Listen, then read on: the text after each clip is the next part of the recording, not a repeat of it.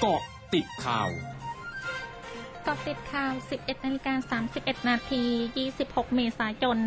2565 นายจุลินลักษณะวิสิทธิ์รองนายกรัฐมนตรี และรัฐมนตรีว่าการกระทรวงพาณิชย์เผย ขณะนี้ประเทศไทยส่งออกผลไม้เพิ่มขึ้นร้อยละ10แบ่งเป็นทางบกร้อยละ40และทางเรือร้อยละ50ส่วนใหญ่ส่งออกไปที่ประเทศจีนผ่าน 4 ด่านหลักสำคัญ ซึ่งขณะนี้การส่งออกทางเรือสถานการณ์เริ่มคลี่คลายทำให้มีการส่งออกทางเรือเพิ่มมากขึ้น พร้อมเน้นย้ำให้เกษตรกรลงและผู้ประกอบการส่งออก ต้องเน้นด้านคุณภาพของผลไม้ร้อยเปอร์เซ็นต์ต้องไม่ให้มีการติดเชื้อโควิด -19 เด็ดขาด หากทุกคนร่วมมือก็จะทำให้ตัวเลขการส่งออกขยายตัวมากขึ้นนายวราวุฒิศิลปะอาชา รัฐมนตรีว่าการกระทรวงทรัพยากรธรรมชาติและสิ่งแวดล้อมเผย กรณีกรมทรัพยากรทางทะเลและชายฝั่งกระทรวงทรัพยากรธรรมชาติและสิ่งแวดล้อม แจ้งความเอาผิดองค์การบริหารส่วนตำบลเกาะพระทองจังหวัดพังงา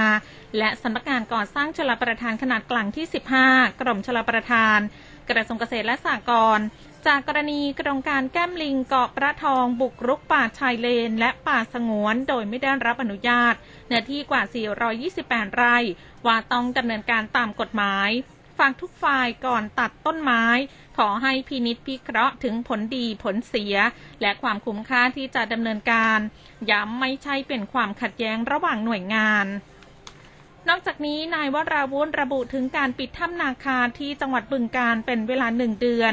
เริ่มวันที่หนึ่งพฤษภาคมนี้ ว่าเป็นไปตามนโยบายที่กระทรวงได้มอบไว้ก่อนสถานการณ์โรคโควิด -19 ว่าอุทยานทั่วประเทศต้องมีการปิดตัวลงอย่างน้อยหนึ่งเดือน เพื่อพักฟื้นธรรมชาติ และให้เจ้าหน้าที่ได้ไปซ่อมแซมพัฒนาปรับปรุงการทำงาน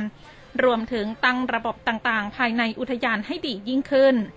พร้อมกำชับให้ทุกพื้นที่ใช้มาตรการเดียวกับในช่วงเทศกาลสงกรานต์ในการดูแลนักท่องเที่ยวที่คาดว่าจะเพิ่มมากขึ้น หลังวันที่หนึ่งพฤษภาคมนี้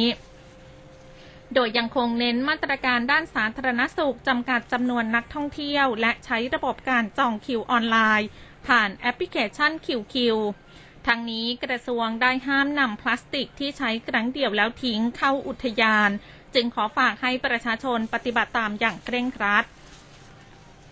นายปริญญ์ พานิชภักดิ์ อดีตรองหัวหน้าพรรคประชาธิปัตย์เดินทางเข้ามอบตัวต่อพนักงานสอบสวนสภ.เมืองเพชรบุรี ในคดีกระทำอนาจารในวันจัดงานเลี้ยงพรรคการเมืองเมื่อวันที่ 16 เมษายนที่ผ่านมาโดยพันตำรวจเอกวันชัยขาวรำผู้กำกับการสพเมืองเพชรบุรีเผย นายปรินปฏิเสธทุกข้อกล่าวหา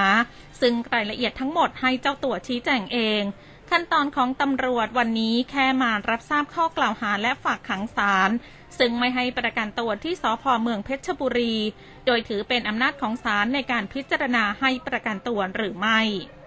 ช่วงนี้ไปเกาะติดเลือกตั้งผู้ว่ากทมค่ะเอ็มคอเจาะลึกเลือกตั้งผู้ว่ากทม พลตำรวจเอกอัศวินขวัญเมือง ผู้สมัครผู้ว่ากทม พร้อมด้วยนายกิติพัฒน์มีสุวรรณผู้สมัครสกเขตฝั่งทองหลาง เดินพบปะพี่น้องประชาชนและพ่อค้าแม่ค้าในตลาดสะพานสองและตลาดตะวันรุ่ง ย่านลาดพร้าว เพื่อบอกถึงเจตนารมณ์ในการที่อยากสานต่อสิ่งเดิมที่ทำค้างไว้ให้แล้วเสร็จ และมาฝากนโยบายใหม่ ๆ กับประชาชน ซึ่งมีประชาชนในพื้นที่มารอมอบดอกไม้ให้กำลังใจ โดยพลตำรวจเอกอัศวินระบุจากการลงพื้นที่วันนี้ ได้รับฟังปัญหาฝนตกน้ำท่วมในพื้นที่ ซึ่งหากตนเองได้รับความไว้วางใจจากพี่น้องประชาชน ให้กลับมาเป็นผู้ว่ากทมอีกครั้ง จะนำปัญหาเรื่องน้ำท่วมมาผลักดันให้เกิดการแก้ไข ช่วงนาคืบหน้าข่าวอาเซียนค่ะร้อยจุดห้าคืบหน้าอาเซียน นายกรัฐมนตรีฮุนเซนของกัมพูชาเผยเช้าวันนี้ รัฐบาลกัมพูชาตัดสินใจยกเลิกข้อกำหนดเรื่องการสวมหน้ากากอนามัยในสถานที่สาธารณะ และพื้นที่กลางแจ้งทั้งหมดทั่วกัมพูชา ซึ่งมีผลบังคับใช้ทันที โดยประชาชนสามารถตัดสินใจได้ว่าจะสวมหน้ากากอนามัยในพื้นที่ดังกล่าวหรือไม่ อย่างไรก็ตามนายกรัฐมนตรีกัมพูชากล่าวว่า หากอยู่ในพื้นที่ปิด เช่น ห้องประชุม โรงภาพยนตร์ ประชาชนต้องสวมหน้ากากอนามัย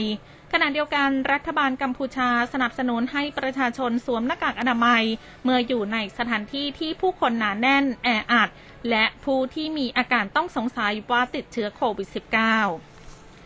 สถานีโทรทัศน์ KCNA ของทางการเกาหลีเหนือรายงานคำกล่าวของนายคิมจองอึนผู้นำเกาหลีเหนือ ในพิธีสวนสนามครบรอบ 90 ปี การก่อตั้งกองทัพปฏิวัติประชาชนเกาหลีวันนี้โดยนายคิมให้คำมั่นจะเสริมสร้างความสามารถด้านนิวเคลียร์ของเกาหลีเหนืออย่างรวดเร็วที่สุด และพร้อมใช้นิวเคลียร์ทุกเมื่อ ทั้งหมดคือกอติดข่าวในช่วงนี้ สุพิชยาถาพันรายงานค่ะ